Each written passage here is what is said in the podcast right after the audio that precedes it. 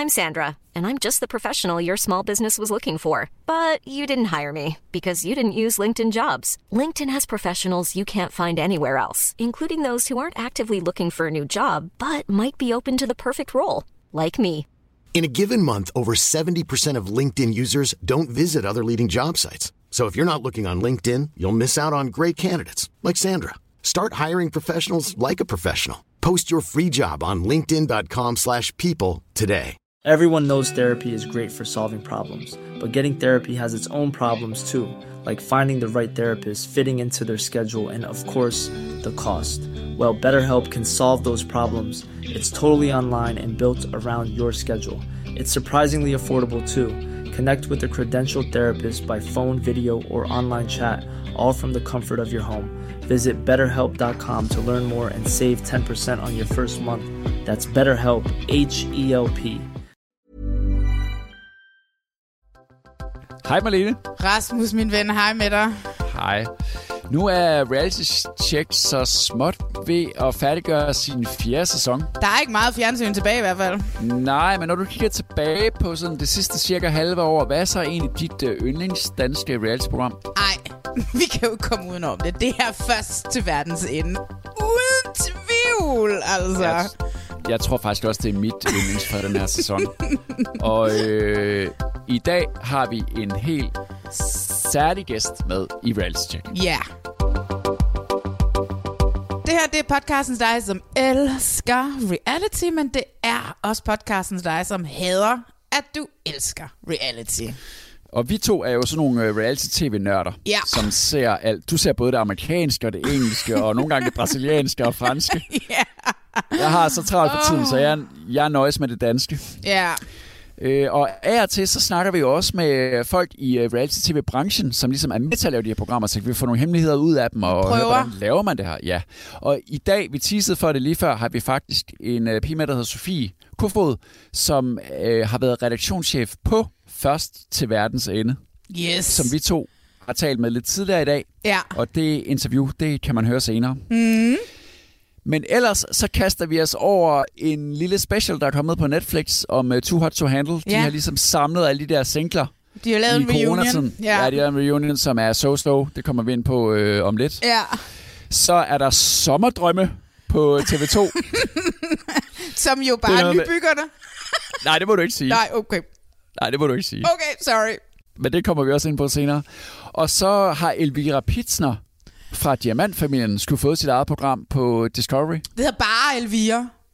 Ja, det skal vi også tale om i dag. Fordi der er virkelig kun bare Elvira. Ja. Der er bare Elvira. Et langt interview med Elvira. Skal vi ikke bare komme i gang med reality check? Jo! Vi starter med øh, den lille reunion special, der er kommet på Too Hot to Handle, som er det her reality-program på Netflix, som har været kæmpestort også i Danmark. Måske ikke så stort som Love is Blind. Nej. Men hele verden har været helt vild med det her program. Altså, da vi to anmeldte det i sin tid, der var vi jo lidt kritiske, og jeg har virkelig tænkt over siden da, om jeg bare altså, virkelig dum og ikke rigtig forstår, hvad reality går ud på. Fordi det, der ligesom har kendetegnet programmet, det er jo, det er meget ironisk og meget sarkastisk. Ja. Og meget hele sin tone har været sådan, at reality-tv, det ved vi jo alle sammen bare godt er latterligt, og det er alligevel bare er tidsspillet, og det er guilty pleasure. Hvor jeg jo egentlig har det sådan, at grund til at se reality, det er altså også, fordi jeg synes, det kan noget med menneskelige relationer og menneskelige følelser. Mm. Men vi to var sådan begge to lidt skeptiske. Og jeg har så valgt at sige, det er fordi, vi ved, hvad, hvad god reality er. Ja, vi gør nemlig. og jeg har, og mit største problem med det program var jo, at de ligesom holdt både medvirkende og sig selv og reality-genren og muligt ud i strakt arm og sagde, haha, prøv at se, hvor, alle, hvor dumme vi alle sammen er, fordi vi godt kan lide det her program. ja. Den her reunion special. Da du så ser den, hvad tænker du så? Jeg tænker, at nu må, først så tænker jeg, at nu må corona godt snart slutte, så vi kan gøre det ordentligt. Ja. Fordi de der Zoom-møder på fjernsynet, dem er jeg... Altså, jeg har ikke engang set så mange af dem, men jeg er allerede utrolig træt af dem. Ikke? Det var Tiger King reunion, og også den Ja. her er jo pretty Jo. much det, jeg har, har set. Ikke? Men jeg er allerede ja. nu... Oh my god, der går lang tid, de, du ved, lyden er elendig, og den, du ved, de er ude af synk og sådan noget. Så i bund og grund, så var jeg bare sådan, please, jeg sad hele tiden og kiggede på tiden. Hvor lang tid er der tilbage, hvor lang tid er der tilbage, og kan der overhovedet ske noget spændende i det her program? Fordi jeg må jo sige, jeg, var, jeg havde ikke googlet noget, så jeg var, den, jeg var den overbevisning, at ingen havde en relation til hinanden mere, fordi det var så overfladisk et program, ikke? Der blev vi så lidt klogere. kan Ja, det gjorde du. sige. Men altså, jeg havde jo så læst det. Det første, jeg gjorde, da, da sæsonfinalen var slut, der googlede jeg, er Harry og Francesca stadigvæk sammen? Gjorde og så du fandt jeg det? ud af, at det var de faktisk. De starter også med dem, fordi Ja, det ja. man vil vide. Ikke? Ja. Og så er det, at han finder den der latterlige plastikring frem midt Ja. i interviewet, og så, og så siger hun, ej, det skal vi lige vente med, og så skal man lige igennem alle de Ej, andre, før man får, ja, ja, før man får at se, hvad skal han med den ring, og han skal selvfølgelig fri til hende, og hun siger ja. Ja. Tror du på det der frieri? Var det et ægte frieri for dig? Mm, nej, overhovedet ikke. Men så samtidig så har de to været utrolig playful, kan man sige. Ikke? Altså, De er sådan lidt skidt på reglerne i programmet. De så ud, som om de havde utrolig meget sjov med hinanden. Han, han kommer fra Australien og er flyttet til LA, og hun bor i Toronto. og, men de siger jo, og de virker sgu meget ægte. De virker sgu meget forelskede egentlig. Det tror jeg Og- bestemt også, de er. Så det Er tror du jeg klar- ikke, ikke er, det tror jeg er sandt nok, at de forelsker Er hinanden. Klar over, hvor mange nøgenbilleder og, og amatørporno, de må sende til hinanden?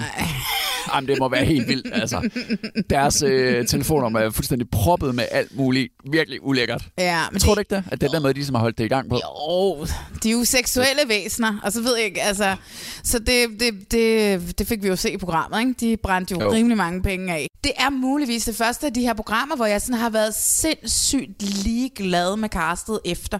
For mig har det været det her med, at okay, nu findes I ikke mere. Så jeg var sådan set lidt ligeglad med den her, også frieriet og sådan noget. Men jo, jeg kunne da godt se, at de var forelskede, og jo, de har da 100% sikkert sendt ja. masser af Men det, er, men det er der, jeg synes virkelig, programmet det, det begår en fejl, ikke? Fordi når det nu viser sig, at de faktisk bliver forelsket, men vi alligevel er ligeglade med dem, så er det fordi programmet ligesom har sagt, at det er bare reality, så, så ikke noget betyder noget. Sidste gang snakkede vi om uh, kærlighed og kraven og venner, ikke? hvor folk går ind i det og virkelig gerne vil finde en kæreste, og faktisk finder en kæreste. Ja, endda på kortere Nå. tid. Når programmet melder ud fra start, at det er skidelig meget, det du skal se nu, men nu vil vi bare gerne have, at du fyrer 10 timer af og tidsfordriv, så bliver man jo lidt ligeglad med dem. Men altså, jeg synes nu, de var ret søde, det der reunion-program.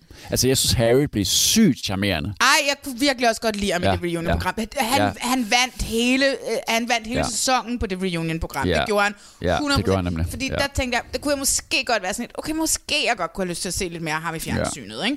Men kan du forestille dig den præmis, de har om, at man skal ligesom lære de indre værdier? Jeg ved godt, det bare kommer til at virke som noget pjat. Men hvis præmissen nu var ægte, ikke? Mm. Den der, at, at man skal prøve at sætte det seksuelle lidt til side, og det der first attraction og det der. Hvis det nu havde været ægte, ligesom jeg synes, det var i Love is Blind, Ja, hvad man så kunne have fået ud af det program, ikke? Ja, ja, hvis man har taget det lidt mere seriøst. Jo, ja. jo, når jeg ser Real Housewives of New York og Beverly Hills og sådan noget, der var sindssygt meget comedy i det, ikke? Altså ja. et stort, kæmpe skænderi, sidder jeg jo og er ved at tisse i bukserne og grine over. Så der er, man tager jo også automatisk en eller anden distance til det. Det ikke noget, jeg selv har fundet på. Det var noget, jeg, jeg læste på BuzzFeed, tror jeg. At øh, hun havde jo Lana, den der Alexa, de taler til, ikke? Og bagfra er det anal.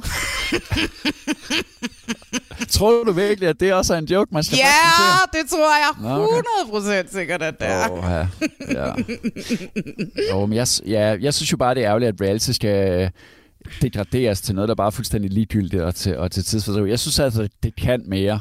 Ja. Og jeg synes, at Make or Break beviste, at man godt kan prøve at arbejde med det der med at gøre noget ved sit parforhold igennem reality-tv. Ja. Men på den anden side, vi har jo grint af det, vi har haft det sjovt. Men altså, jeg har glemt, jeg har faktisk glemt alle 10 programmer, hvis jeg skal være helt ærlig. Jeg havde også jeg har glemt glemt deres konflikter. det. Prøv at det var en, ved en, det var sådan en helt random ting, at jeg opdagede, at der lå et Ja. reunion. Altså, det var, Ja. fordi der stod nye afsnit, og så var jeg sådan, what? Ja, Og så, ja. hun får heller ikke noget ud af deltagerne, vel? Altså, der er jo ikke nogen af dem, som, som siger noget interessant, altså. Nej, om de har lært noget af det, og nej, Nej. overhovedet ikke. Mm, mm, mm. Altså det eneste, jeg så, det var Haley's patter. Hold kæft, de er blevet store. Eller de er, de er store. Hende der, den lyshårede, som Ja, jeg jo ja, havde, ja. som jeg jo hatede helt vildt på, da vi snakkede om det i sin tid. For jeg synes, hun var så irriterende. Jeg kunne- altså hende, der virkelig hende, jeg- skabte alle problemer Ja, og ja. skred fra programmet. Ikke? Jamen, det var hende, jeg bedst kunne lide. Hun står op ad en væg med sine kæmpe store patter. Hold kæft, de var store, mand. Ja, i sådan en Helt en ja. meget lille bikini, så Ja. alle kunne se dem. Ja, det var ret... Øh, ej, det var et ligegyldigt program, og det var en ligegyldig reunion. Og, men det, jeg synes, det var dejligt at se, at de der Harry og Francesca var sammen, selvom at ja. det også Ja. igen er ligegyldigt. Og så er vi to jo også dobbelt moralsk, så når der kommer en sæson 2, så sidder vi der jo Ja, ja. og slapper det i os. selvfølgelig gør vi da det. Ej, ja. nej, nej, jeg glæder ja. mig allerede.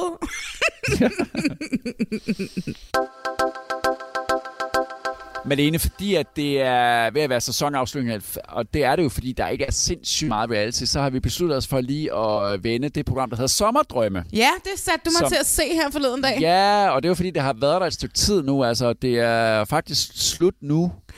Øh, der har været otte programmer. Det er et TV2-program, og det er helt tydeligvis øh, nybyggerne, bare med sommerhuse. Ej, er det rigtigt? Er det nybyggerne, det minder en lille Det smule om? Nybyggerne, bare med sommerhuse. Og det sjove er, at det er et andet produktionsselskab end det Ja. produktionsselskab, som laver øh, nybyggerne. Og det forstår jeg ikke helt. Nej. Øh, det er Strong, der har lavet Ja, det her. ja, ja, ja. Strong, som også øh, har lavet Første Verdens Ende, hvor vi skal snakke med Sofie om lidt. Og, Og Strong, det som også har lavet... Sofie, der er redaktionschef på det. Ja, som, hvad hedder og det? Strong, som ja. også har lavet Over Atlanten, som også er et vanvittigt hårdt Ja, program det at lave. kører sindssygt godt for Strong. Ja.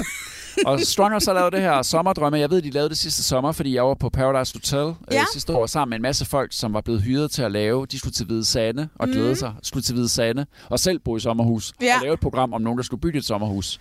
Vi har fire par, som hver overtager et helt tomt sommerhus, som de så ligesom skal bygge op. Det vil sige, at de skal lave badeværelse, de skal lave køkken, de skal lave stue, de skal lave terrasse, de skal lave have, de skal lave alle de ting, man gør i de her programmer. Det lyder så meget som nybyggerne. Ja, men det er det jo sådan set også. Det er bare sådan en hyggeudgave. I hvert program, så er der også en lille udfordring. En sommerudfordring, hvor de den ene dag, så skal de øh, lave vaffelis. Den er så dum, Øh, den Og udfordring. den anden dag, så skal de skære fisk. Jamen, det er Så fyldt... skal de altså, paddleboarde. Altså, hvad er Ja. det for noget i ved regnvejr? ja. ja. man kan også se, at de har ikke været skide heldige med vejret, da de producerede det her. Men sådan er det jo, når, sådan er det jo, når man... Øh, altså, jeg har lige, vil jeg Sådan sige, lavet... Øh, øh, jeg har lige været på optagelse, hvor den eneste dag i de sidste to måneder, hvor det har været overskyet og regnet, det var der, hvor jeg skulle bruge udendørs godt vejr. Ja. Så sådan er den danske sommer jo. Ja, sådan er den. Ja. Men altså, vi har fire par. Altså, hvis jeg skal nævne min øh, yndling, så er det jo helt klart Isse Åh og ja, Laura. selvfølgelig er det Isse og Laura. Og- Hvorfor er det Isse og Laura? Hvorfor det? det er, fordi hvorfor, de hvorfor er- det? Hvorfor er det, de Jamen, det er fordi, de er, et, de er et ungt par. Ja. Og øh, de har ikke en skid håndværksmæssig erfaring. Det kan jeg sætte mig rigtig meget ind i. Og så er Isse, Isse siger det fedeste, jeg ved ikke om det er program 1 eller 2, han er, han er fra Somalia. ja. Altså, han er jo totalt dansker, ikke? Men han har somaliske rødder. Ja. Og så siger han også på et tidspunkt, ja, jeg tror, jeg er den første somalier, der nogensinde har fået sådan et øh, rigtigt sommerhus ved Vesterhavet. Og det tror jeg også, du er, Isse. det tror jeg også, han er. Ja. Og alle parerne er skide søde.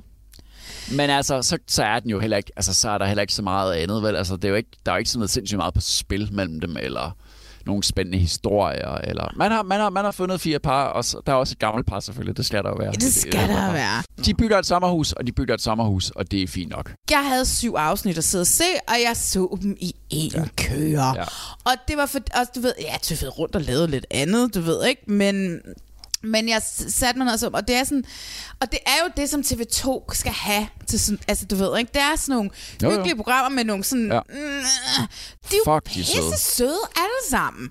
Der er jo ikke, der er ikke noget kant, der er ikke nogen udfordringer, der er ikke nogen, der Nej, der er nemlig ikke så meget kant i det her cast. Der er slet ikke så meget kant, som der for eksempel er i første verdens ende. Nej, Men altså, overhovedet ikke. Fint nok. Altså, jeg har siddet og set det hele, vil jeg sige. Ja, ja. Altså, jeg har second screenet lidt, men jeg har ikke kedet mig. Jeg synes faktisk, ham der Pelle, der er vært, er sgu ret charmerende. Gud, han er Egentlig. en god vært. Altså, der ja. har det bare sådan lidt. Uh, sådan, så gik hans karriere sgu da i gang som tv-vært. Ja, det synes Øh, jeg egentlig. Ja, den Ja. startede da meget fint op der. Ja. Uh, det er jo ham, han er jo sammen med hende der danserinden, ikke? Uh, Jo, er det øh, ikke Claudia det? Rix. Ja, Jo, Claudia det er Rix. rigtigt, det er nemlig. Men altså, ellers har det været sådan, jeg får sgu ikke noget at vide rigtig videre om, hvordan man bygger et sommerhus. Altså, fordi det går meget hurtigt, og de fire par, de skal fortælle alle pars historier på hvert program. Og det, jeg synes, det lykkedes lidt bedre end nybyggerne, når der er nogle konflikter, og der er nogle kriser. Og det, det, det synes jeg ikke rigtig, der er lagt vægt på. Men det er også noget med, hvor ligger man? Altså, hvad er vigtigt i det her program? Ikke? Ja. Hvad er det, man gerne vil? Hvad er det for en feeling, man skal have som seer? Der er helt tydeligvis her, der skal man sådan drømme sig hen til Vesterhavet, ikke? Og klitterne, og Ja, sommerhus, og en sommeraften med grill, og, og de der lange sommeraftener, ikke? Så vi alle sammen, og man hører vandet. Og det er lige præcis det, det, det her Det program. det, ja. Og det er jo også Ja. det. For eksempel, så er der også noget som økonomien, for eksempel, som jo er sådan, altså der ved man jo i nybyggerne, så, så hvad hedder det, der slås de altid en lille smule om det her med, åh, oh, hvordan får vi råd til de her ting. Det er slet, slet, slet ikke et problem. Her op til finaleafsnittet, altså har de jo vildt mange penge tilbage, Ja. ja. alle parerne. Ja. Og der har det sådan lidt til den der, man vinder den der udfordring, hvor man kan shoppe for 10.000 kroner i et skur. Altså, I don't give a shit, fordi jeg har stadigvæk 80.000 tilbage til finish, altså. Du ved, det er sådan lidt, så, så, så der er ikke noget, der bliver et problem for dem. For, altså, forstår du, hvad jeg mener? Og derfor Ja, ja. ja. bliver der ingen udfordring i det. Og de bygger, altså hvis det havde været mig, jeg havde bygget det vildeste sommerhus. Pink vægge. Ej, jeg havde lavet det så vildt, fordi det er der, man kan få lov til at slå sig løs i ens sommerhus. Men så ville det stadigvæk gøre det hyggeligt. Men altså, jeg havde da lavet det, de vildeste farver og alle mulige spøjs og øh, skøre opsætninger og sådan noget. Men det hele er bare hele tiden så stilrent og fint. Øh, jeg så bliver... Ja, men det får de jo også at vide nogle gange, at de der dommer, at de der dommer synes, det bliver sådan lidt for bedreagtigt, og så skal de gøre lidt mere vildt næste gang. Men altså, Ja. jeg, altså, jeg sidder og tænker, hvis jeg skulle bygge et badeværelse på tre dage, og jeg skulle lægge de der fliser, og jeg skulle øh, vådrumsspartle og sådan noget, altså, det kunne jeg simpelthen ikke. Jeg ved, det ville gå fuldstændig galt, og det gør det ikke. Det lykkedes dem bare rum for rum. De siger også nogle gange, så har vi fået hjælp til at sætte køkken op, men det ser man heller ikke. Altså, det er som om, at det der med at få byttet det lidt lige meget, vi har det bare lidt hyggeligt. Ja, ja, ja. Ja, men vi ved jo ikke, hvor meget det er ved at falde fra hinanden i det øjeblik, at dommerne har forladt badeværelset, vel? Nej, det altså, det ved nok. vi ikke. Det nok. Men, men det er rigtigt. Det hele handler om, at vi alle sammen skal falde ind i den her, oh my god, vi skal have ja. et sommerhus, Ja. og der skal vi bo, og så skal vi grille ja. og hygge og Ja. spise Ja. øh, is og grille. Altså, det er det, det handler om, det program. Det er en lang reklame for et sommerhus. Ja, men du ved, nogle gange, når, man, når vi skal se noget, også fordi vi laver den her podcast, så kan man godt sige, åh, det er sådan et ar, så føler man nogle gange, kan man godt føle, åh, jeg skal også se det her, eller en eller anden tv-serie, man bare ved bliver virkelig tung. Ikke? Mm. Sådan har jeg ikke haft det med, med, med, med sommerdrøm. Jeg kan ikke Ej. rigtig huske, hvad der er sket. Det er, sådan, det er sådan noget, når jeg har sat det på, så har jeg tænkt, okay, nu bliver det lækkert de næste 40 minutter. Og jeg kan lave alt muligt andet ved siden af. Og sådan nogle tv-programmer skal der også være. Jeg har set, de er allerede castet til sæson 2. Ja, men det har da været en kæmpe succes for TV2. Seertallene Ja. har jo været Ja. geniale, altså. De har ikke været lige så gode som på første verdensende, men de har været okay. Ja, ja, ja, ja. Nå, ja, ja, men det er da stadigvæk sejt nok. Altså, det er da gode ja, seertal. Og vi ved, der kommer ny sæson af Nybyggerne, fordi at uh, Christian Dein er blevet offentliggjort som vært. Oh my god, så, han er så høj. så det er husbygge noget, ja, det, det er jo en af udfordringerne. Det er Udfordring altid en udfordring, han er så høj. I skal bygge, I skal bygge et rum, hvor der er plads til Christian Dein. det Alle ligner små myrer ved siden af ham. Ja. Jeg så ham faktisk forleden dag. Han er virkelig høj i virkeligheden også. Nå, Malene, nu skal vi øh, øh, snakke om noget, som er sådan lige i gråzonen af, hvad vi to synes er rigtig reality-tv. Men jeg ved, at du kommunikerer med flere af vores lyttere Ja. på Instagram, som spørger, hvorfor snakker I om Bender og Feline, og Ja, ja, Hvorfor ja, ja. kan I ikke snakke om Remy og Mathilde? Og Præcis. hvorfor kan I ikke snakke om Elvira Pizzas nye program? Og bang. Det gør vi Øh, så nu. Det gør vi så lige om lidt. Ja. Men indledningsvis, så kan vi jo lige forklare, at det er jo ikke rigtig reality. Nej. Altså, altså øh, kan man kalde det for docu-reality? Ja, det kan man faktisk godt. Det er sådan en, be- en betegnelse, som begynder sådan at ploppe op forskellige steder omkring ja. det her, Ja. hvor man følger nogen i øh, enten nogle personer, som hører sammen på en eller anden måde, eller en enkelt person, som har nogle historier, som man følger i deres liv, men Ja. ja. som samtidig bliver sådan lidt iscenesat på en Ja. måde. Det, Ja. altså, så det begynder sådan at ploppe op, den her genre docu-reality. Ja, det er sådan en gråzone, ikke? Fordi man kan også sige familien fra Bryggen. De vil helt sikkert også høre med i den liv, kategori. Men de vil jo ikke lave nogle af de ting, de gør i... så mange af de ting i hvert fald, de gør i familien fra Bryggen, hvis det var fordi, der var tv på. Nej. Og Diamantfamilien, det er jo også... Altså, der er noget samspil mellem dem, som er sådan ret sjovt og skørt. Ja, ja, ja. Altså, Kardashians ligger jo også i det her krydsfelt, ikke? Og man Helt kan også sikkert, sige, ja. Hvad så med alle DR3-serierne? Altså, nu er der lige været... En, det ved jeg også, det kan vi lige sammenligne om lidt, men Ja. for eksempel den er om Tessa, der lige er kommet. Rapperen Tessa, som jo også... Det følger man også i ens liv. Hvorfor, hvorfor snakker I så ikke om det? Det gør vi ikke, fordi at vi kan be- altså det skal være en konstrueret virkelighed. Ikke? Ja. Der skal samles nogle mennesker, som bliver puttet ind et eller andet sted. Og der synes vi to, at, at familien fra Bryggen og Forsidfruer og Beautybosserne og øh, Diamantfamilien mere er sådan konstrueret Ja. end et program, som for eksempel det, som vi skal snakke om nu, om Elvira Pitsner, som jo pludselig er brudt ud af Diamantfamilien, som bliver sendt på TV2 Zulu, og nu har fået sit eget program på, øh, på Discovery, og på, Ja. altså vi har set det på Dplay. Ja. Der er kun ét program ude, så det er også lidt svært at dømme det, efter kun at have set ét program. Ikke? Det er 20, Og det er 20 minutter, minutter. langt. Og jeg, Ja, du skrev til mig, jeg, jeg har til- så meget at sige. Vi skal, jeg har så meget at sige, vi skal tale om det i 20 minutter og 5 sekunder, så vi taler om det ja. længere tid end programmet. Elvira Pitsner er ikke som alle de andre. Jeg har altid skældt ud, og jeg er ikke bange for janteloven. Jeg tænker, jeg skal bygge en jacuzzi. Selvom hun er datter af diamantdronningen, har hun siden hun blev færdig med gymnasiet sat sig i direktørstolen i sit eget liv. Hvor har vi alle mine notesbøger?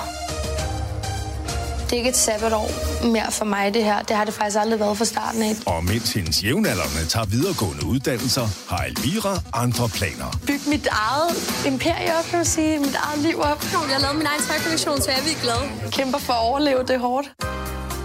En af de mest misforståede ting med mig, er dem, der tror, at jeg er bare en dum blondine, der ikke fatter noget. Og det kan være svært at få tid til det hele, når man også bare gerne vil være en god kæreste. Jeg har for din skyld, det ved du godt. Ja. En god hundemor. Du var min hjemme. En god veninde. Skal jeg børn? Og nogle gange også bare gerne vil være 22. Jeg elsker er jo Diamantfamilien. så skøn, ja. Det ved alle, som lytter til den her podcast, at det er min Ja. yndlingsfamilie af dem alle. Og senest har vi set Katarina i, øh, altså mor, diamantmor i Over Atlanten, Ja. hvor hun jo også shiner. Ja. Og nu har vi så Elvira, der har fået sit eget program på Dplay. Hvordan de lige ordner det internt mellem kanalerne, det forstår jeg ikke helt, for der plejer at stå i kontrakter, du må ikke lave andet for nogen andre. Der må simpelthen, Men- altså der er jo lavet en deal, der hedder, at hun skal stadigvæk ja. være med i Diamantfamilien, ellers så kan det her ikke lade sig gøre. Der har hun været Ja. skide glad, og så har de fået at vide, øh, vi skal jo lave begge dele. Ja. Og så har hun fået lov til det. Ja. Åh, fint nok. Og så hun Nå. får hun dobbelt løn. Så nu er det bare Elvira, man følger. Man følger ligesom hendes liv, og det er så meningen. Og de har været med et stykke tid, og vi ved her bagefter, Ja. At øh, den kæreste, hun har, Mark, da hun starter programmet, mm. ham har hun ikke længere. Hun Nej. har fået en ny. Så vi ved, der er noget at se frem til, hvis man altså kan lide at se sådan et øh, kærestebrud på åben tv. Det ved vi kommer på et eller andet tidspunkt. Hun har ham her i starten. Men hvad har, hvad har du set, når du har set program 1? Altså, jeg har set Elvira tale utrolig meget til et kamera, Ja. ja. og ikke Ja. rigtig lave noget. Nej. Øh, det er det, jeg har set. Heldigvis for programmet, så er Elvira en intelligent og sjov ung kvinde. Øh, så jeg kunne sidde og sige, at når man så er hun i synk og snakker om noget, så står hun foran en bank og snakker om noget, så sidder hun i en bil Ja. og snakker ja. om noget, Ja. så sidder hun i et træningscenter og snakker om noget, så sidder hun i synk og snakker om noget, så står Ja. hun i sit køkken og snakker om noget. Altså, det er det, jeg har set. Jeg er på vej hen for at mødes med Mark nu. Øh, vi skal træne lidt for at holde den slanke linje. Vi vil gerne prøve at spise lidt tyndere, fordi vi synes, at øh, måske vi har taget lidt på, og vi prøver ligesom at komme ind i en god rytme og være en, den bedste version af os selv som muligt. Det går ikke så godt. Det kan godt være lidt problematisk nogle gange at være på kur, når man har en stor kærlighed til mad, rigtig godt kan lide mad, rigtig godt kan lide at spise. Jeg har ikke set Ja, og hende så du, og du ser hende også sammen med Mark. Du ser hende sammen med Mark. De står kun i et køkken og snakker, og det er ikke rigtigt sådan. Der er ikke rigtig noget på spil, vel? Nej, der er ikke en skid på spil. Altså andet end, at hun skulle lave sådan noget mango øh, sticky rice, og være inde og google, hvad det er, ja. som er apparently er en dessert. Det fyldte så meget. Det var helt åndssvagt. Ja. Øh, ja. Når man har 20 minutter, og så 8 af minutterne bliver brugt på sticky rice, altså, det, ja. det, det, det var... Altså, det er så heldigt, at hun er sjov, og hun har humor. Ja. Øh, fordi hun giver jo heller ikke noget af sig selv. Øh, Ikke rigtigt endnu, vel? Altså, det kan jo være, det kommer, ikke? Men Når det der brud kommer, så er der jo helt sikkert, at hun er blevet tvunget til at sidde i synk og æde min det gamle brud. hat på, at der bare bliver sagt, at vi har gjort det forbi, og det er det, altså. Ja, det ser vi nu. Vi ved det jo ikke. Nej, nej, hey, Men jeg kunne heller ikke kan være, forestille mig, jeg der var- min gamle hat. Jeg kunne ikke forestille mig, at der var en scene, hvor at, øh, man ser Mark og Elvira slå op, og hun skrider fra ham og smækker.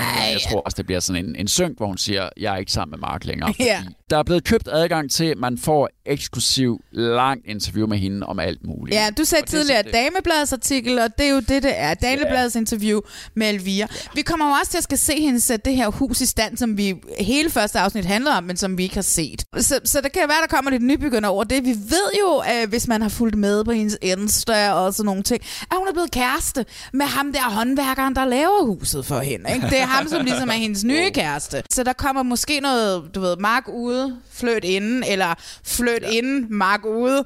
Øh, hvilken ja. rækkefølge det nu øh, har udspillet ja. sig i virkeligheden. Ja. Det ved vi ikke. Jeg ved jo, at mor Pitsner, fuldstændig som Chris Jenner, kører det med, med, med hård hånd, så jeg tror, at der, der, er noget, der er noget kontrol over, hvad der må komme ud. Øh, og så samtidig, så synes jeg også, at det er mærkeligt, at, jamen du hedder det selvfølgelig bare Elvira, men jeg synes, at det er super mærkeligt, når vi kender hele familien, og vi ved, hvor tætte de er, at mor og, og to søstre er ikke eksisterende overhovedet i det her program. Så det er super weird. Det kan jo godt være, de dukker op. Altså, vi ved, vi har kun set et program. Ja, yeah, det kan godt være. Det kan godt være. Og, altså, synken, synkbilledet er som sædvanligt i de her programmer rigtig, rigtig, rigtig flot.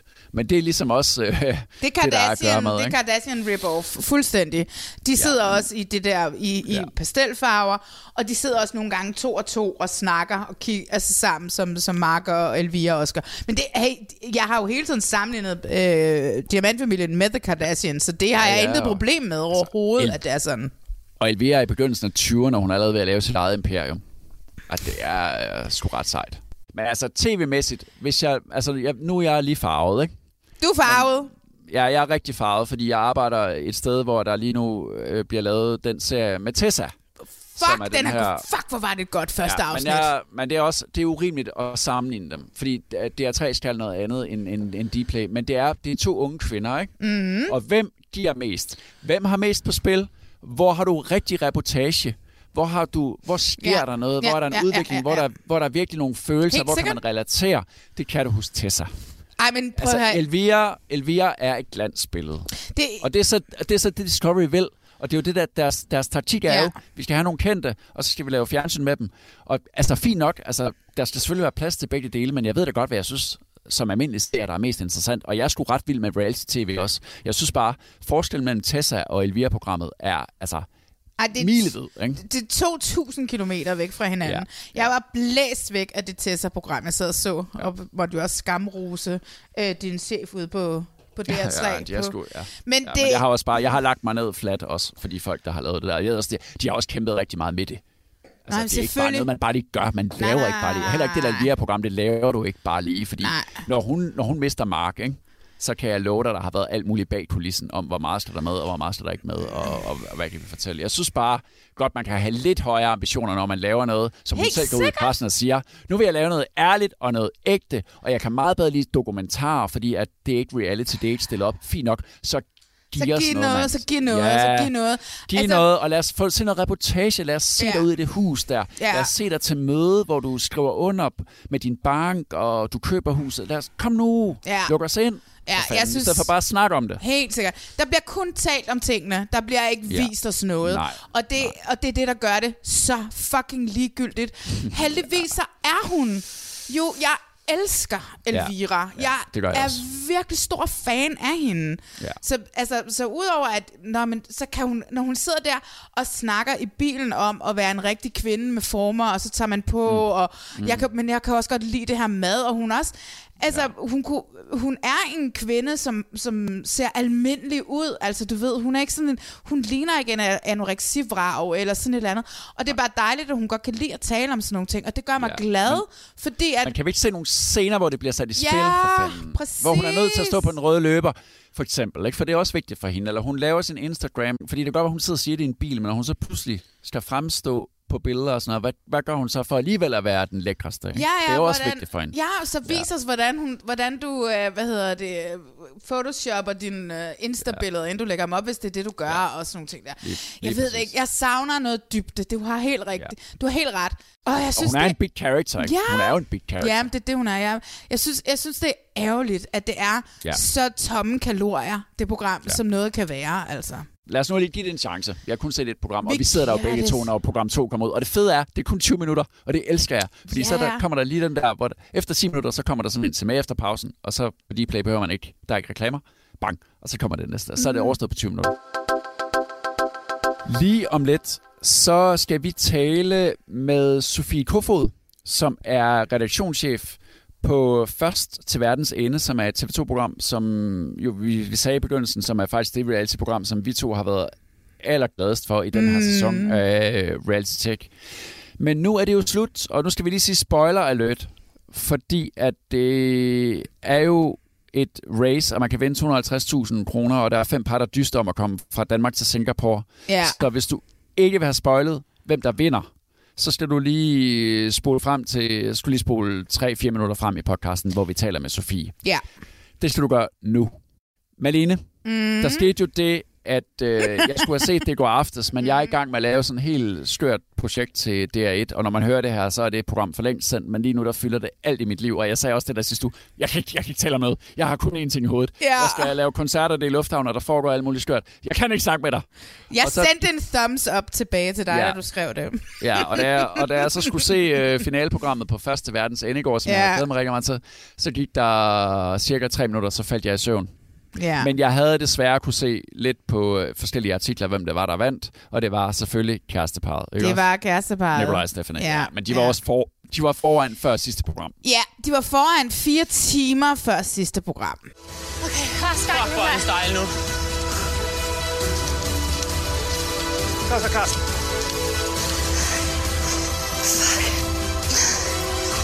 Ah, kæft, hvor jeg håber, vi er Det er her, Carsten. Ah.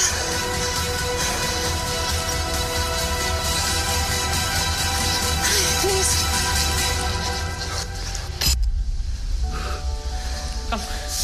Den er her. Godt kæmpet. Ja, i lige måde. Uanset hvad der står. Skal vi? Tillykke. I har nået målstregen for jeres rejse til verdens ende.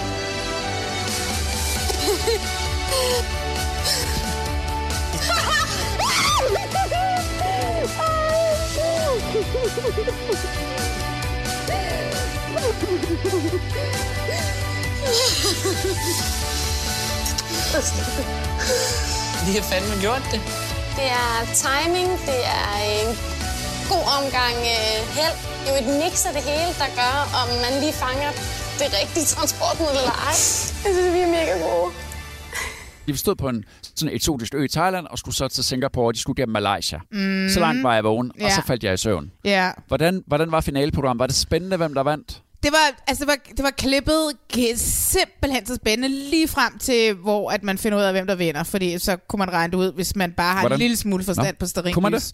Ja, hvis man har Ah, en lille... continuity-fejl. ja, continuity-fejl, ja. Fort- Okay, fortæl jer om det. Ja, men altså, øh, de to par, altså vi taber hurtigt far og søn. Altså, vi taber... Jamen, de var langt bagud. De altså, var de gad ikke engang med, De taber... altså, i de sidste program var de ikke engang med næsten. Nej. Det var sådan, ja, så er der forresten far og søn, de er langt bagud. Ej, men det var så skørt, fordi far og søn, de var jo 42 timer bagud, så det vil sige, at øh, da, ja, de er jo nærmest i Singapore, da, da far og søn må tage afsted. Ikke? Altså, de er virkelig, virkelig bagud. Ikke? Så sidste program er jo primært øh, mine drenge, Kim og Karsten, Ja. versus Stephanie, Stephanie og, og Nikolaj. og Nikolaj. Der er fire timer fra start, hvor at, øh, altså du ved, hvor øh, soldaterkammeraterne skal vente, øh, efter at, at kæresteparret er taget afsted. Men de henter dem ind, Rasmus. Gør de det? henter Nå, på, sygt. De sidder på et tidspunkt op til grænsen til Singapore. Sidder de seriøst i den samme bus? What? Ja!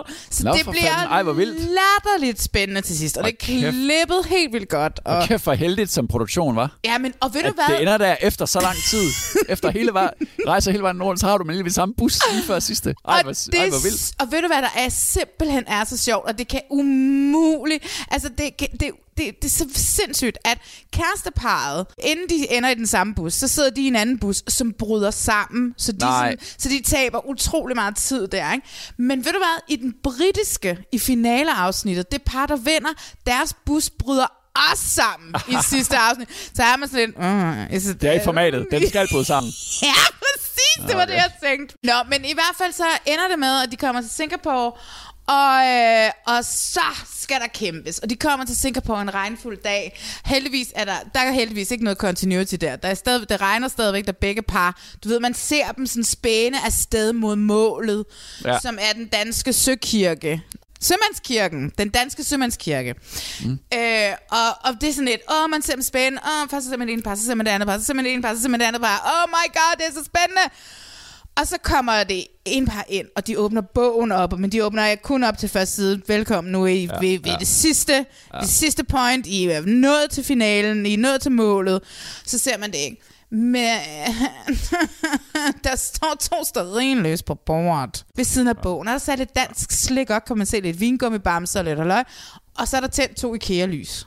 Og så siger jeg, med det samme siger jeg, nå okay, øh, soldaterkammeraternes sterinlys er brændt lidt længere ned end kæresteparets sterinlys. Ja. Så inden at de åbner op, og vi ser, hvem vinderen er, så ved jeg allerede, at det i hvert fald ikke er fars søn, og det i hvert fald ikke er øh, soldaterkammeraterne, der vinder, men jeg ved, at det er kærestepar. Ja. Så det er sådan, fordi lysene ikke er brændt så meget ned. Ja, så det præcis. Er den der, ikke? Altså, øh, ja. Øh, og den, Oh, det, ja. Man kan hade sig selv, når man sidder og klipper det. Altså det værste, noget af det værste, man også kan, skal klippe i, det er, hvis du har en middag, hvor folk sidder og spiser og deres Ja. fadelsglas. Fadelsglas og, ta- og mad på en tallerken. Ja, ja, ja, Bare lige... Øh, hvis folk laver fjernsyn, så ved de godt, hvor irriterende det er. Hvis folk ikke laver fjernsyn, så kan jeg sige, noget af det, man virkelig skal tænke over, når man laver sådan noget, det er, don't do noget med mad, og lad være med at lave noget med stearinlys. Mm, ja. For Det ødelægger din continuity. Din, du kan ikke klippe i det. Prøv at høre, jeg tudede flere gange i finaleafsnit. De laver sådan nogle, du ved, hvor de sidder undervejs, hvor, de sådan, hvor tilrettelæggeren, tilrettelæggeren har sagt, åh, værsgo, tal om jeres tur. Og så taler de om, hvad de har fået ud af det sammen, og hvad de har lært om hinanden, og hvad de har lært om sig selv, og sådan noget. Hvor de sidder og snakker, hvor jeg bare sad og vrælede, fordi at Karsten siger på et tidspunkt, fordi han er jo med på grund af Kims øh, PTSD mm. og alle de her ting, ikke? og siger, jeg troede, jeg skulle med på den her tur for ligesom at, at give Kim øh, nogle redskaber til at handle øh, til, at, til hans PTSD, og jeg har selv lært simpelthen så meget om mig selv, og bla bla bla. Og jeg bliver helt sådan nærmest øh, grødlabil nu, hvor jeg bare sidder og snakker om det. Nå. Der var så mange fantastiske øjeblikke i finaleafsnittet. Men jeg har altså lige to spørgsmål. Ja, kom med, kom med. Ja, ja, ja. Fordi sidste gang, vi lavede podcast, der sagde jeg, jeg ved i program 8, der bliver Nikolaj Stephanie, der har været lidt kur på tråden, ikke? og han gad hende ikke rigtigt, og han ville ikke have børn med hende. Jeg, jeg sagde, He's not det er der får en happy her. end. Nej, er det din fornemmelse? 100 procent. Altså, Ej, øv. 100 procent sikkert, fordi han de, de har en snak mere i finaleafsnittet om det her med, hvad skal de som par, og hvem er de som Ja. par, og hvad ved de, hvor han bliver ved med at bruge den her undskyldning, om det er så definitivt, hvis man får et barn sammen, så kan vi ikke noget andet.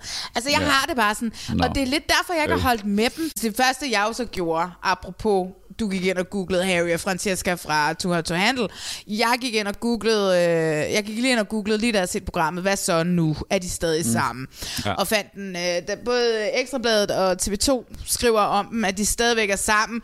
Okay. Øh, det var gået sådan lidt, øh, de var gået lidt skævt hinanden, da de kom hjem, og det havde været lidt svært. Men nu var de back on track. De skulle helt sikkert have børn sammen, men de er ikke gået i gang endnu. Jeg havde håbet, at det ville være så fedt, hvis de så bare knaldede den sidste dag, der hvor de helt var slut, de havde vundet. Og så ni måneder senere, så var der en baby. Det, havde været, det var det, jeg virkelig havde håbet på.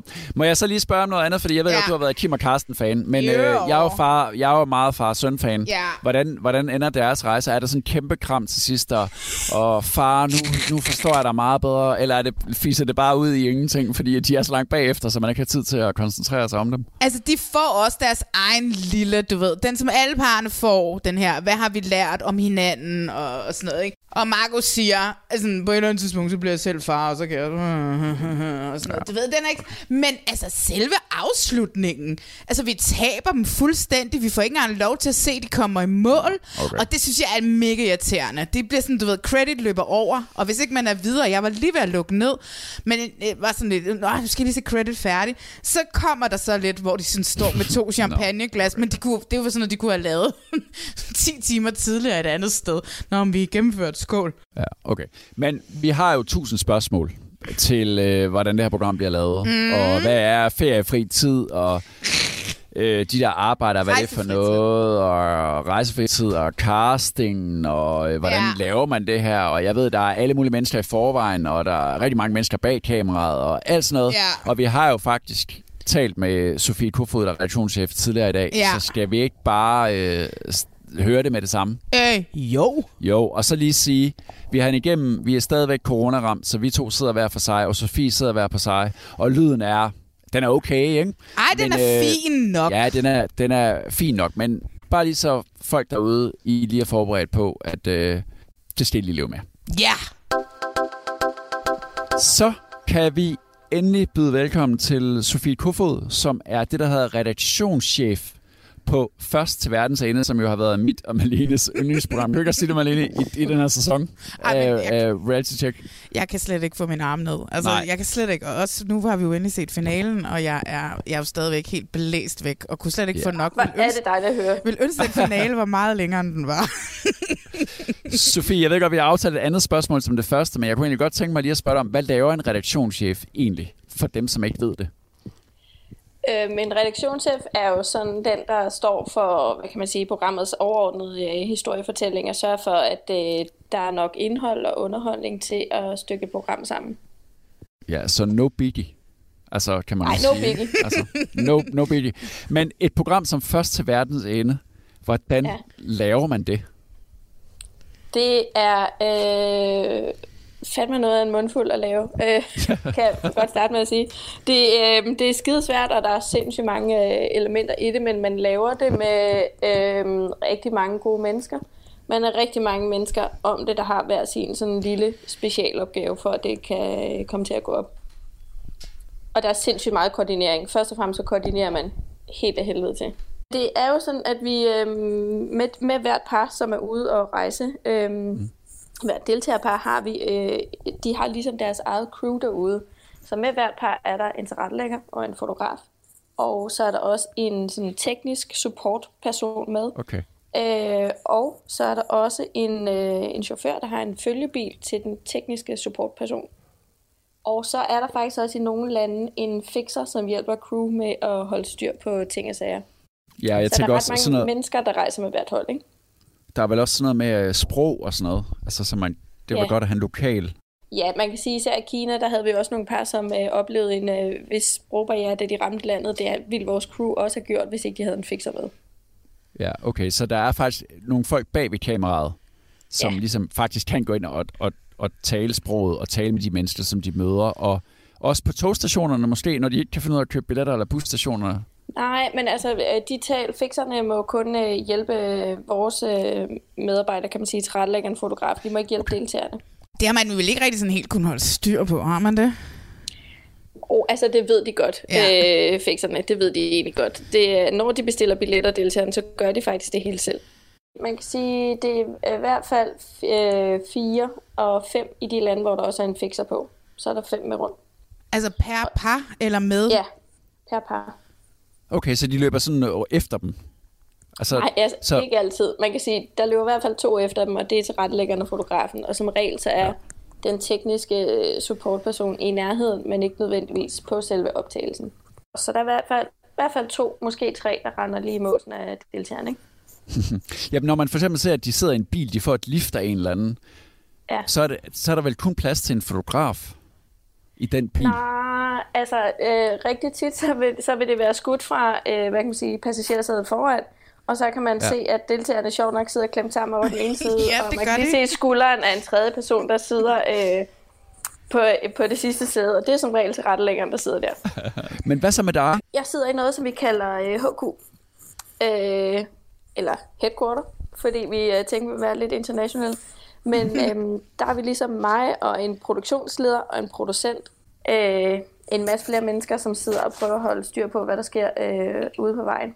Vi rejser så øh, forud, kan man sige. Så når vi har sendt øh, parne afsted fra øh, Odense, så har vi øh, rejst forud til Venedig, så vi er klar til at tage imod dem dernede, som er program 1's første checkpoint. Ja. Og så er der jo noget med, altså fordi I kan jo ikke alle sammen flyve på én gang, fortalte du mig. Prøv lige at fortælle, det synes Nej. jeg er meget sjovt. Det kan vi nemlig ikke, fordi øh, der skal jo hele tiden være nogen, man kan komme i kontakt med, hvis øh, dem, der rejser med deltagerne, har brug for hjælp af en eller anden art. Så faktisk rejste vi sådan afsted i hold, så der altid var nogen, der kunne tage telefonen, hvis der var øh, spørgsmål. Så vi var nogle bestemte grupperinger, der ikke måtte øh, rejse samtidig. Så vi fløj ligesom med kongefamilien aldrig sammen. Præcis, den, I var den royale familie, ja. Oplevede I på noget tidspunkt, at det sådan blev måske farligt for deltagerne? Altså hvor det sådan var, wow, altså nu sker der et eller andet her, og hvad, vi, vi kan ikke rigtig gøre noget. Nej, jeg vil ikke sige, at vi oplevede noget, der var decideret farligt. Nej. Men vi havde i, vi vidste i lande som Uzbekistan og Kazakhstan, at de skulle ud på nogle strækninger, der var rigtig langt væk fra alting. Så der havde vi faktisk sådan en uh, medic med, hvis de skulle komme til skade. Har det måske også reddet dem, tænker jeg, altså hvis der er gået fire-fem mennesker bag dem, og der har været en fixer og, og, og sådan noget, at det måske også kunne lægge en dæmper på eventuelle altså farlige situationer? Altså jeg tænker i hvert fald, at overfaldschancerne bliver væsentligt mindre, når du har sådan en hel ja. øh, hale af folk, der følger efter dig. Ikke? Ja. Øhm, men altså, jeg tror da, at de, øh, de har været ude i nogle, øh, nogle skumle kvarterer, men det, jeg tror, altså, mig bekendt er der ikke nogen, der har decideret følt, at det havde været farligt. Nej, okay. Og det er dejligt at vide, ikke? Ja. Sådan en typisk dag for dig på sådan en produktion her. Hvordan foregår den? Den foregår med at sidde og kigge rigtig meget på WhatsApp på telefonen. Okay, så du venter fordi på, at de vi- skriver? Ja, øh, fordi vi kommunikerede øh, alting over øh, WhatsApp, og øh, så det spørgsmål, der øh, kommer ind, det kan være spørgsmål til noget praktisk, eller noget sikkerhedsmæssigt, eller noget i forhold til øh, reglerne, fordi det er jo en konkurrence, så der er jo et, et forholdsvis stort regelsæt bag alt det her. Øhm, så det er faktisk ret meget, at det faktisk koordinering af ting og spørgsmål til regler. Og så er der også lidt, der er med, vi har lavet den her historie i dag, er den øh, godt nok dækket ind. Hvad skal vi mere lave? Okay, så du sidder og skriver med dine tilretlæggere, som du har ude i marken, Ja, og så prøver du ligesom at have overblik over, hvor, hvor hvert par er hele tiden, og hvor hvert tilretlægger er hele tiden. ja. I fik I overhovedet sightseet, da I var afsted? Ikke sådan super meget. Jeg vil sige, det blev til nogle timer øh, i histe her, hvor vi tog ud og så øh, du ved, en pandapark i Kina eller sådan noget. Men det var ikke sådan, at øh, så havde vi været i Chengdu, og så havde vi reelt set byen. Det, det nåede vi sgu ikke. I havde ikke, hvad hed det der, fritid der, øh, hver dag, fire, Nej.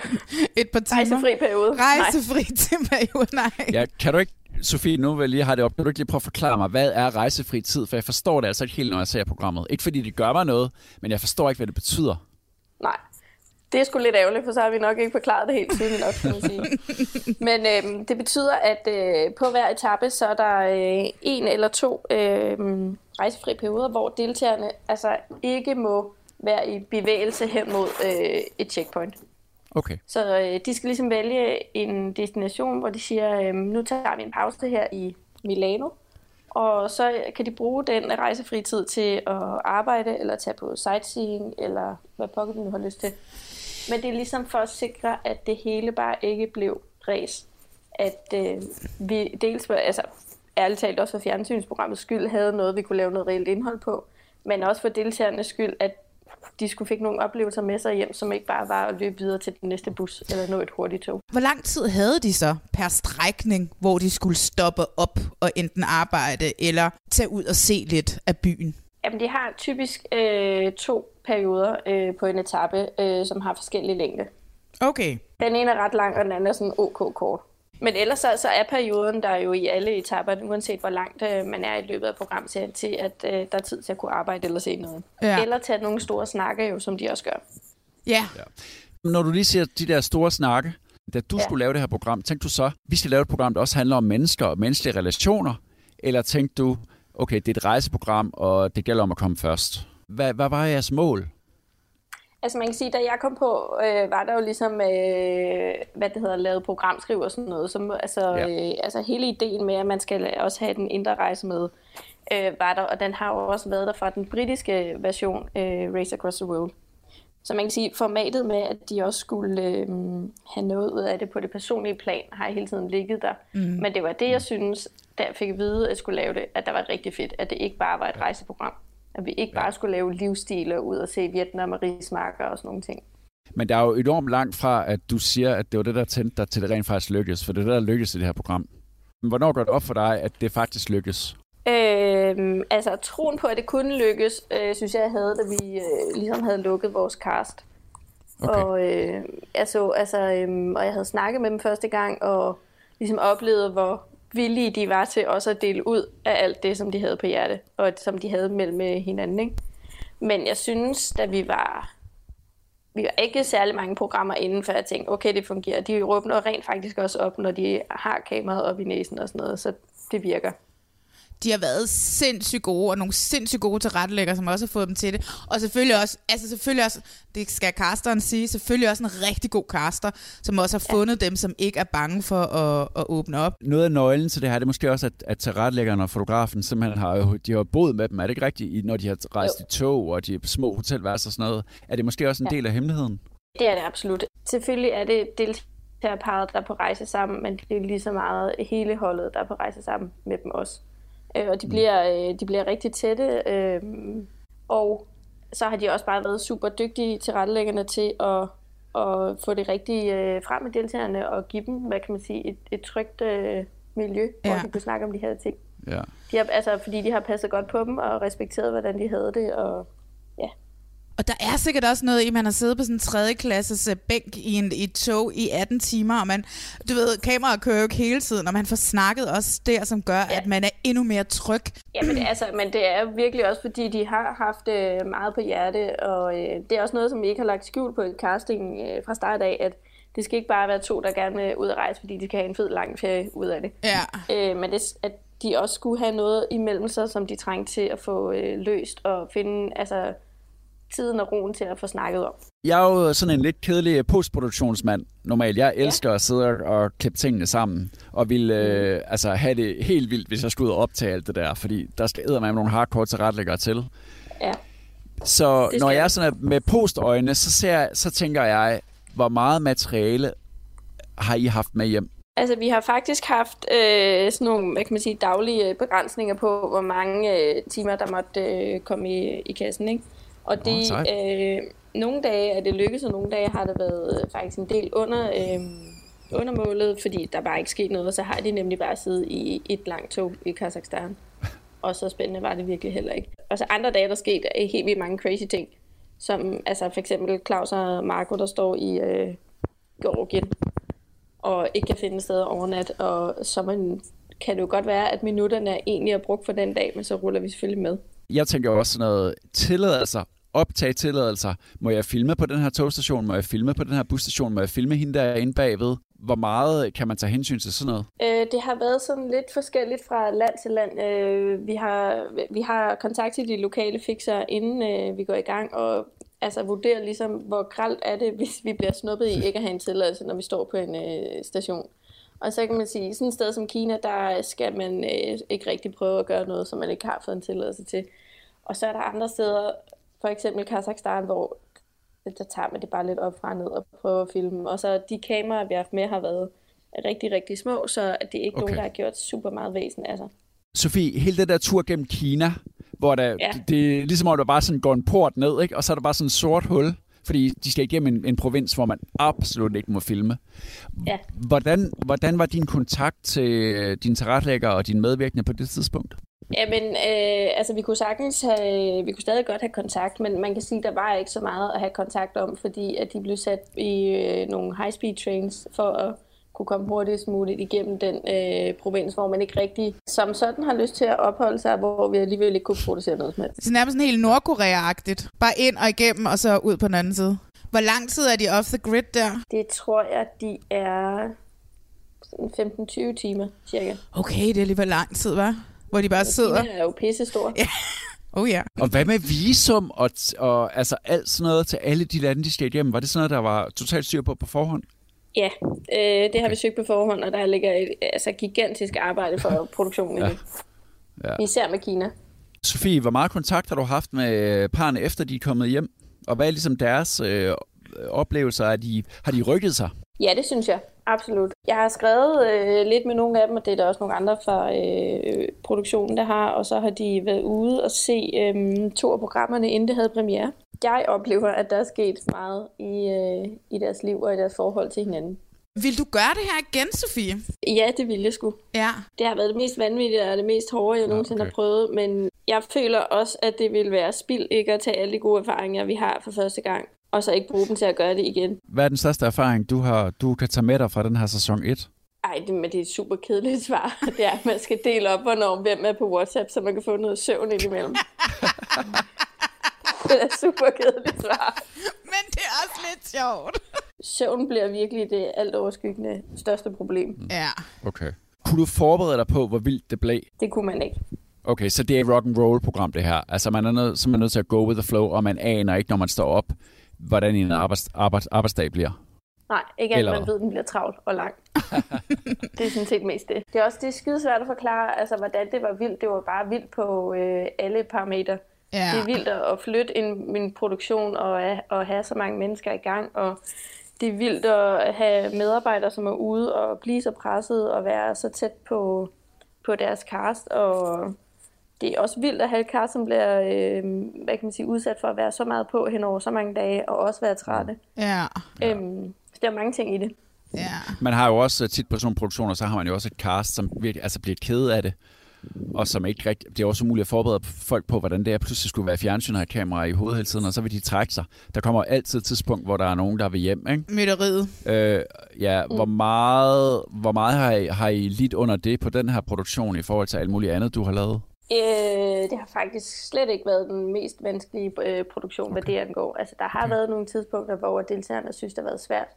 Men øh, så har det været noget, øh, vi har taget så hurtigt som muligt vi kunne, og fået en god snak om det, og så er det blevet vendt til noget, noget godt igen. Nu spurgte jeg dig, om du var klar på en sæson 2, øh, og det sagde du ja, men øh, kan vi forvente, der kommer en sæson 2? Ved du noget? Kan du noget, du kan afsløre? Altså, der er ikke noget, der ligger fast endnu. Nej, okay. det er der ikke, men Nej. altså, øh, Strong er klar på at lave en sæson mere, og det er jo gået, det har jo performet rigtig godt på TV2, så måske vi ser en sæson 2. Ja. Altså, er der også lige sådan noget corona-pjat og sådan noget, ikke? Altså, hvornår kan man rejse igennem så mange lande igen? Ja. ja, ja. corona, altså. Nu må det stoppe. Ja, ja. det må gerne stoppe. Ja.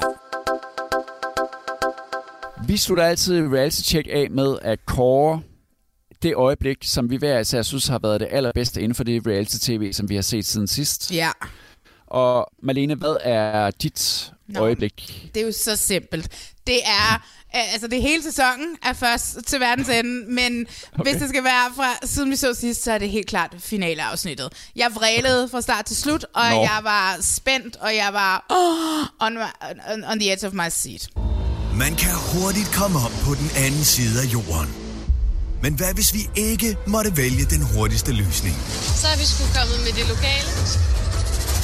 I 44 dage har fem modige par konkurreret i et ekstraordinært race til Singapore. Parne begav sig ud på deres livs rejse. Så er man livet i ørkenen. Hvordan er din puls? Du, du, du, du. Vi har ikke fået bad i 6 dage. De skiftede en 12 timers flyvetur ud med mere end 12.000 km eventyr på land og til vands. Jeg har også været kæmpe fan af det program, men altså, som sagt, jeg er faldet i søvn. Det var min research meget altså, jeg faldt i søvn midt i det. Undskyld til Sofie og resten af holdet, men jeg var simpelthen så træt. du får det jo se senere. Ja, jeg skal helt sikkert hjem og se det. Men øh, så vil jeg fremhæve øh, det øjeblik, hvor, hvor, hvor Harry frier til Francesca i Too Hot to Handles reunion-afsnit. Ja. Ikke mindst fordi, at det var det, det eneste, de ligesom godt vidste var lidt godt. Så da han ja. lige skal til at ligesom, måske gøre det, måske ikke gøre det, så siger verden, bryder ligesom den fjerde væg ud mod sig og siger, ej, det venter vi skulle lige med at få svaret på til allersidst, fordi først skal vi lige igennem alt det her kedelige. Og så går der 20-25 minutter, før man så ligesom ja. får svaret på, om han, hvad det er, han gør med den der ring. Ikke?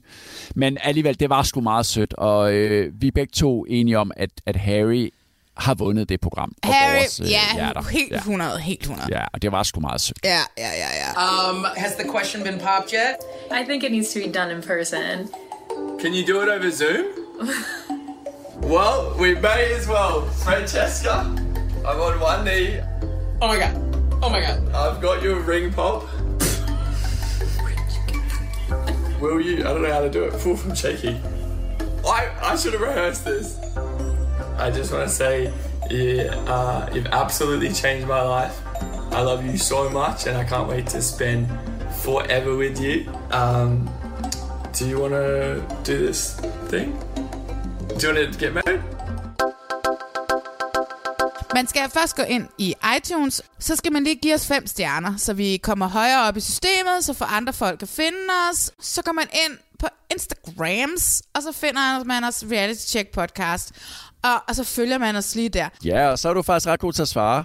Ja. Øh, der er masser ja. af dialog med, med, med lytterne. Hey. Det bliver faktisk lidt vigtigt nu, ikke? Ja. Fordi ja. at vi går ind i en sommerperiode mm. nu, hvor øh, når der ikke rigtig er noget reality-tv, så er det lidt mærkeligt at skulle lave reality-check. Ja. Men vi kan godt love, der kommer noget over sommeren. Vi der er vil blandt rigtig hjem, gerne lave noget. Ja, Hjem til gården for for eksempel premiere. Der Mhm. kommer vi selvfølgelig til at snakke om Hjem til gården, men det har først premiere om to-tre to, to, tre ugers tid. Til gengæld, så kan du gå ind og skrive til os via Instagram, om der er et program, du har opdaget, som vi ikke har snakket om, som du synes kunne være sjovt, at vi snakker om, eller som du måske har en holdning til. Og jeg ved, øh, Marlene, der er nogle engelske, amerikanske formater, som du har kigget på, som du synes, vi skal snakke lidt om. Blandt andet 90 Det er Days Fiancé. Fordi Ja, det jeg er har så haft det sådan lidt- crazy, altså. Ja, jeg har, det har jeg også hørt.